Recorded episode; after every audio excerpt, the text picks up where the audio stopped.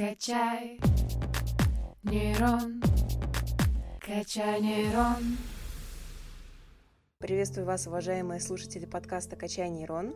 Сегодня с вами Александра Замкова, и мы начинаем. 19 ноября в России отмечается День преподавателя высшей школы. И мы рады поздравить наших любимых преподавателей с этим праздником. А сегодня наш выпуск необычный. Мы хотим посвятить его теме, о которой не всегда задумываются. Каждый преподаватель вносит свой собственный вклад в становление человека, а, но есть и такие, которые запоминаются на всю жизнь. Порой на их занятиях можно получить не только специальные знания, а, но и ценные жизненные уроки. И сегодня с нами в студии Анна Шевчик, а, доцент кафедры русского языка. Ее научным руководителем и наставником была Ольга Иосифовна Льнова великолепный филолог, заслуженный деятель науки Российской Федерации и лауреат Государственной премии РФ в области науки и техники. Анна готова сегодня с нами поделиться тем, как Ольга Иосифовна стала настоящим другом и наставником для своих студентов. Анна, здравствуйте. Здравствуйте. Как сегодня ваше настроение? Настроение приподнятое, как всегда в те моменты, когда говоришь, рассказываешь кому-то, когда вспоминаешь об Ольге Иосифовне. А, делаю я это довольно часто, стараюсь об этом рассказывать. Очень рада, что а, сегодня есть такая возможность рассказать о наших а, отношениях, о том счастливом времени, которое я провела с Ольгой Иосифовной в вашем подкасте. Я предлагаю действительно вспомнить, рассказать немного о ее жизни, кем она была, в какой области она специализировалась, чем она увлекалась. А, Ольга Иосифовна, заслуженный профессор Томского государственного университета, руководитель Томской диалектологической школы, а, очень известный русист, а, не только в России известный, но и за рубежом, действительно член Международной Академии наук высшей школы, руководитель, научный руководитель, учитель, наставник на целой плеяды томских филологов и тех ее учеников, кандидатов наук, докторов, выпускников, да, которые э, затем э, продолжали свою деятельность не только в университетах Томска, но и э, во многих-многих высших учебных заведениях России, э, очень много на Дальнем Востоке, э, в Сибири учеников Ольги Иосифовны. И когда э, мы собираемся на конференциях, на чтениях, да, посвященных памяти Ольги Иосифовны, а, видна вот эта широкая а, география. Продолжатели есть, например, в Казахстане, Ольги Иосифовны. А, многие ее идеи сейчас развиваются учеными, которые работают в вузах Москвы. Скажите, пожалуйста, как бы вы ее охарактеризовали как преподавателя, как ученого, как у нее складывались взаимоотношения с ее коллегами и со студентами? Ольга Иосифовна была очень жизнерадостным и светлым человеком. Она была очень энергичной. Она всегда заряжала огромным количеством идей, позитивом и любовью к науке. То есть это была ну, такая вот живая легенда. Они рассказывали старшекурсники. Более того, мне посчастливилось, и на втором курсе а, Ольга Иосифовна вела про семинарий в моей группе. А, то есть вот это имя, овеянное легендами, да, вот наконец-то появляется перед нами в аудитории. И э, Ольга Иосифовна сразу поразила вот такой совершенно подкупающей э, простотой общения, открытостью, э, вообще всем своим образом. Она была очень-очень светлым человеком даже внешне. А, у нее был очень а, приятный, очень ласковый голос, очень располагала к себе. Сочетание человеческой простоты и а, высоты статуса человека в науке, оно поразило сразу. И вот этот заряд, который э, несла Ольга Иосифовна, любви к жизни, служения, любви к, науке, да, интереса а, к очень многому, очень многим она в жизни интересовалась, в том числе и нами, студентами, очень интересовалась. А, все годы, которые я с Ольгой Иосифовной общалась, все это продолжалось. Вы говорили о том, то, что она умела а, расположить человека к науке, она умела вовлечь в нее. Наука, на самом деле, это очень сложно, и научная исследовательская работа тоже очень сложно. Как вот ей удавалось э, рассказать студенту то, что это совсем не сложно, и то, что это не страшно, не страшно этим заниматься? Ольга Иосифовна вела за собой. То есть э, совершенно так осязаемо было то, что тебя, студенты там второго, третьего курса, берут за руку и ведут какой-то очень э, длинной, сложной, но э, достаточно определенной дорогой. Попадание э, в ореол влияния э, научной школы, оно чувствуется очень рано. То есть сначала, может быть, не осознает даже студент, да, что он становится постепенно частью большого научного движения, да, самостоятельно развивающегося направления. Таких направлений Ольга Иосифовна вела два. Это диалектология, да, Томская диалектологическая школа известна до сих пор известна и развивается дальше, да, во всем мире известно. И собственное научное направление, которое Ольга Иосифовна сформулировала, выковала, да, и нас вовлекла в него, это русская мотивология.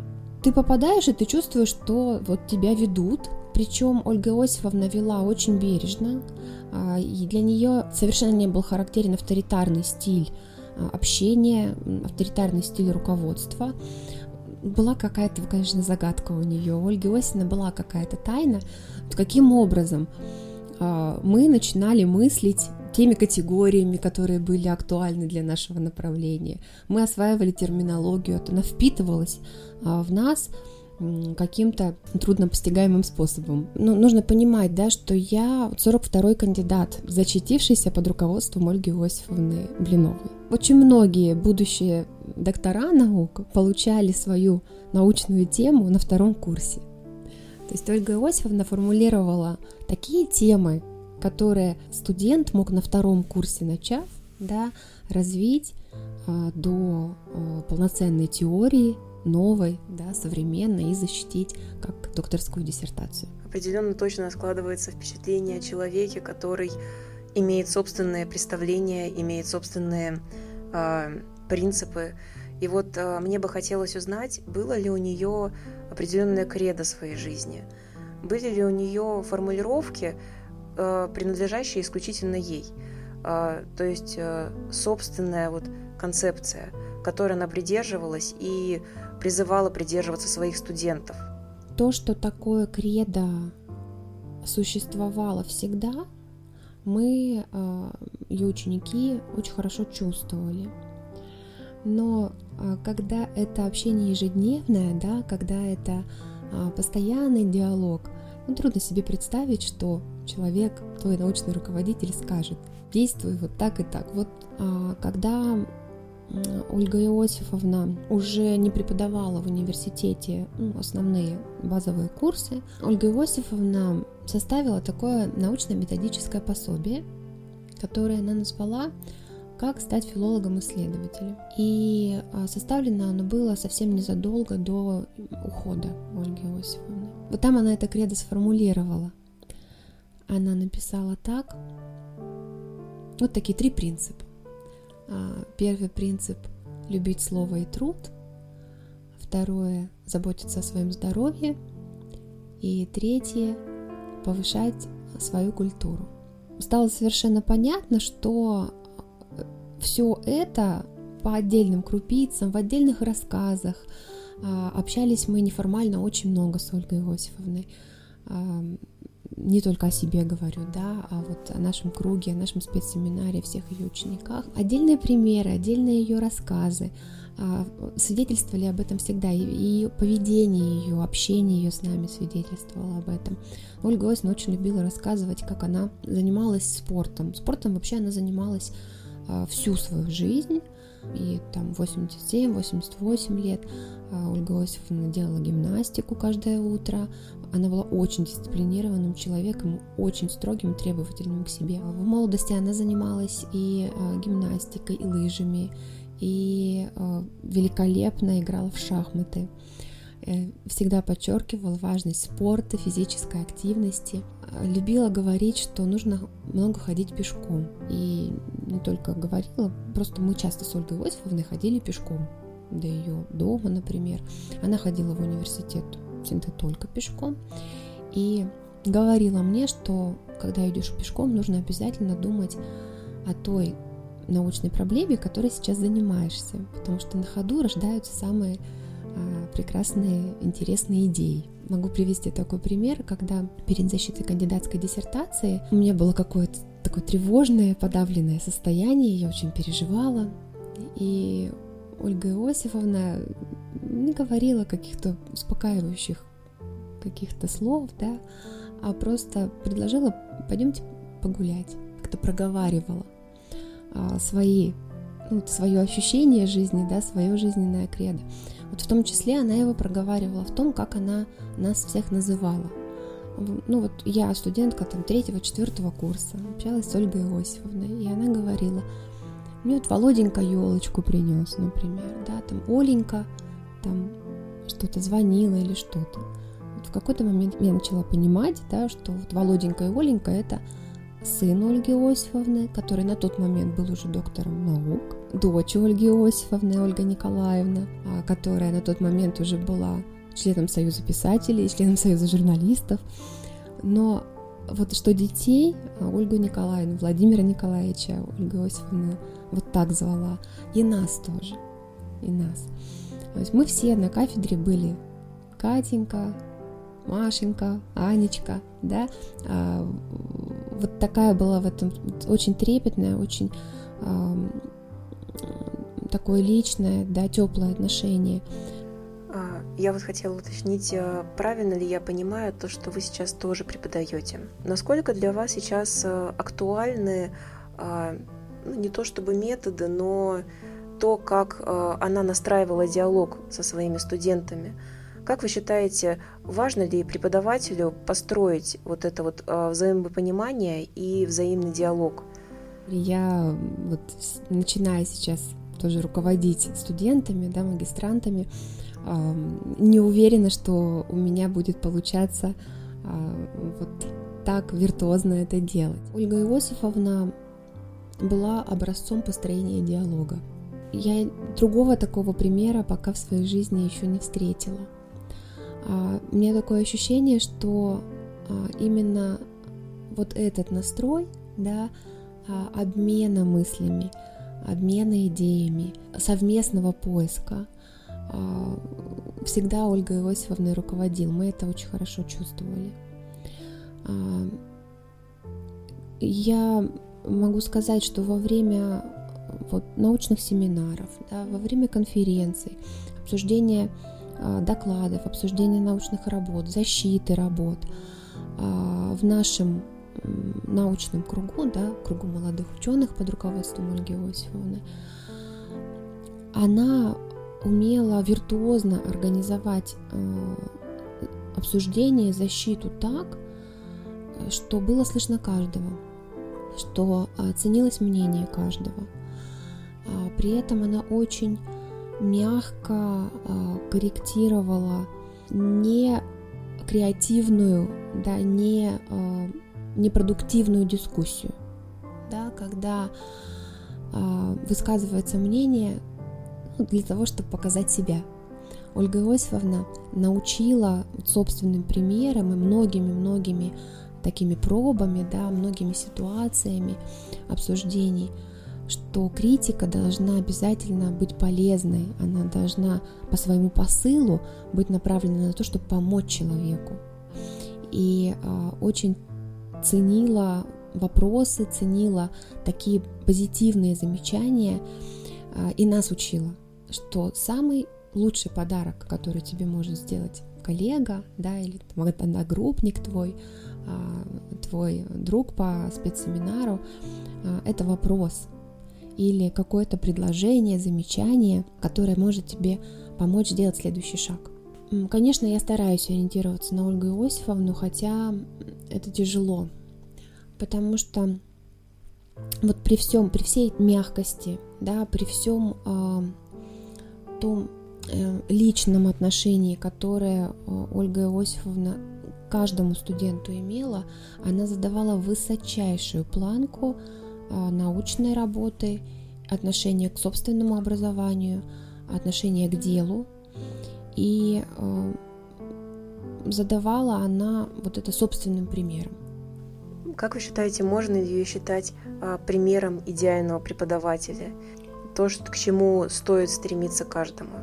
Когда я, будучи аспиранткой, вышла на педагогическую практику, было это так. Ольга Иосифовна меня вызывала сначала на лекции, то есть я пассивную практику проходила, но а, однажды перед лекцией она меня учила, как правильно входить в аудиторию. Это трудно действительно как-то описать или передать. Да? Вот вы не зря говорите метод, не метод, что это такое? Это стиль, наверное, да, преподавательский. А, это даже такой человеческий стиль, я бы сказала, человеческая планка. А, Все-таки преподавание в высшей школе отличается, наверное, от преподавания ну, в школе в средней тем, что взрослые люди перед тобой, и э, здесь больше, наверное, чувствуется именно уровень человека, да, уровень интеллигентности, уровень научный уровень, уровень методологический. Это все, конечно, у Ольги Осиповны было, и в этом смысле она действительно пример. И вот такие вещи передаются, ну, наверное, вот именно из уст в уста, да, а, на, на собственном примере, навсегда запомнила, как, как именно должен преподаватель войти в аудиторию правильно. Получается ли у вас также входить в аудиторию, как это делала Ольга Иосифовна? Нет, я думаю, не получается, потому что э, Ольга Иосифовна была совершенно особая такая стать, особая э, походка. Э, она была невысокого роста, при этом держалась очень прямо и всегда входила в аудиторию с очень такой хорошей, открытой улыбкой. Это невозможно, конечно, повторить, да, это, а, это только Ольга Иосифовна, только ее взгляд. А, с одной стороны, действительно такой ну, отеческий, а, а с другой стороны, полный интереса вот к тем студентам, к той целой аудитории, да, молодежи, которая сейчас перед ней. Можно ли сформулировать какое-то напутствие как будущим студентам, настоящим студентам, преподавателям, с которым была бы согласна Ольга Иосифовна? А, может быть, у нее была какая-то вот а, цитата, которую она говорила как напутствие. Одной из уникальных совершенно черт Ольги Иосифовны Блиновой было то, что она в своих учениках умела разглядеть талант. И этот талант поддержать, а, помочь человеку поверить в себя, поверить в то, что а, ты можешь состояться, ты можешь а, открыть новое, ты можешь заниматься наукой, как это бы не казалось странным даже по отношению а, к некоторым ученикам Ольги Иосифовны.